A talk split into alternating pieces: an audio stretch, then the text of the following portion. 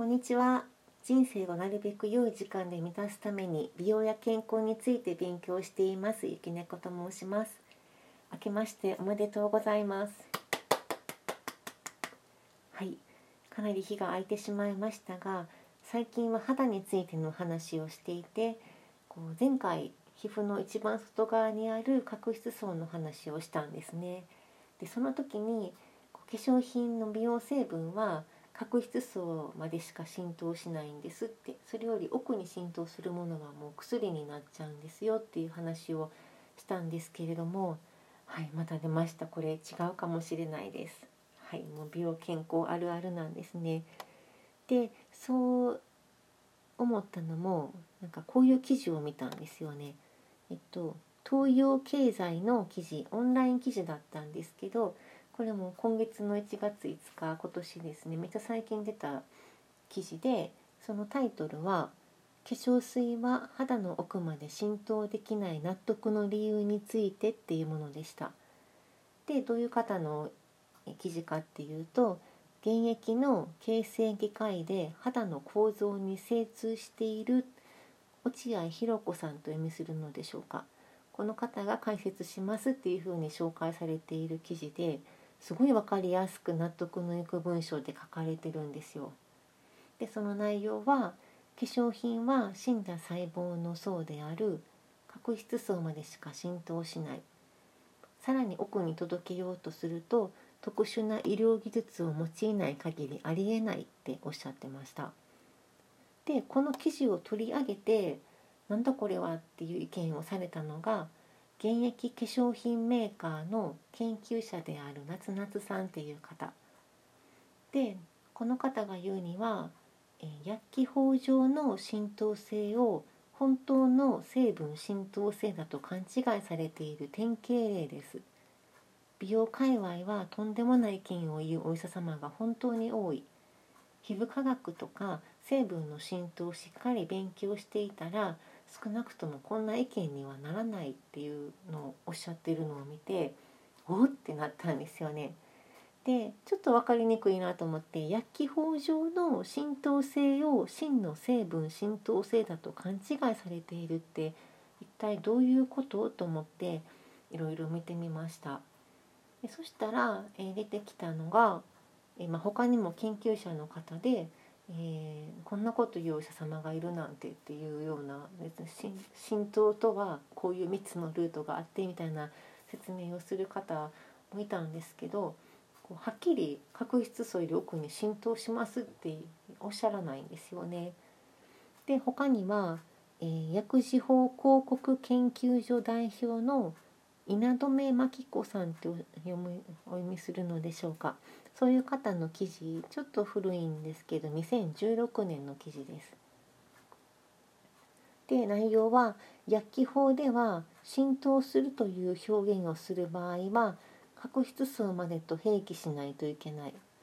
もっと深く浸透するのに法律上そう言わなきゃいけないから研究者はもどかしい思いをしてるんですみたいなことを書いてあったんですね。それはそれでなんか角質層より深く浸透するのに決まりだから角質層までですって書かなきゃいけないってなんかそれもえ嘘やんって嘘書くのはそれはいいのってめっちゃ疑問なんですけどね。なんかそのルールもこう市販される美容成分は角質,、ま、角質層までしか浸透させてはならないっていうんじゃなくて角質層より浸透してもそう表記しないといけないってねなんか素人からしたら変なルールだななんて思ってしまうんですけれども、まあ、何かしら理由があるんだろうなとは思います。で私がよく参考にしているのはこう形跡科医とか美容皮膚科医だったりする上原恵里先生っていう方なんですけどその方はほとんどの美容成分は角質層までという言い方をされてました。でいろいろ見てみたところ化粧品の浸透は角質層までだっていうのはお医者様なんですよね皆さん。でそれに対してそれ違いますよっていうのは化粧品開発者とか研究者の方たちでした。で、えー、今回この浸透については、まあ、実際こう日々毎日ね肌に美容成分を浸透させたりとかしてそれをけん専門に研究されている研究者さんの言うことがただ、まあ、信憑性があるかなって思うんですよね。それはなんかもうこう確実層より浸透するんだったら美容ね、その化粧品買うのにもやる気が出るとかいうそういう希望的観測だけじゃなくてこうもっとハッとしたことがあって例えば、えー、去年流行ったビタミン A の美容成分のレチノイドとかレチノールとかはこう表皮表皮細胞のターンオーバーを促進させたりする作用もあるんですよね。それって角質層を超えて表皮に浸透しないと効果がないやつなんですけどこれも市販で買える化粧品に配合されてますし他にもこう美白の化粧品とかって表皮だけ表皮じゃない角質層だけしか浸透しなかったら絶対意味ないんですよね。でなんかそういう美白成分の、えー、説明ではあれ白だったかななんかこうメラノサイトからシミになるメラニンとかこう分泌されていくんですけどそのメラノサイトから出てシミになるっていうまでの途中のそのシミができるメカニズムの途中に作用してそれをシミにさせないとかそういう成分があるんですけどそれも絶対核輸送では無理なんですよね。絶対表皮内でしないと効果ないものなんですけどそういうのもちゃんとここにこう作用してこういう効果があるんですってそれをもう検証しましたっていうことも厚生労働省に通して許されて市販されてるわけですよね。なんかおかしな話だなと思うんですけれどもまあでもそういうルールっていうか、まあ、きっちり言葉で示す制約を作るって難しいっ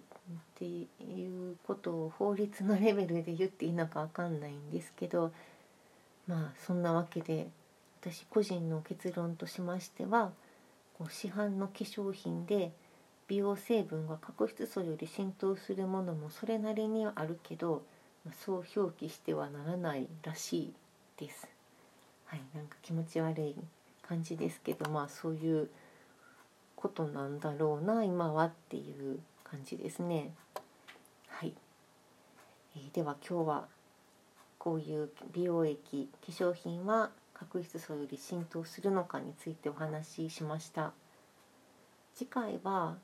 どうしようかな神秘とか表皮とかの話をするかもしくは何かまたね緊急事態宣言とか出てもう結構やっぱりメンタル弱ってきてしまうかと思うのでそういう話をするかもしれませんのでまた次回も聞いてもらえたら嬉しいです。今日は最後まで聞いてくださってありがとうございました。もうねメンタル病まないように頑張っていきましょう。ではさようなら。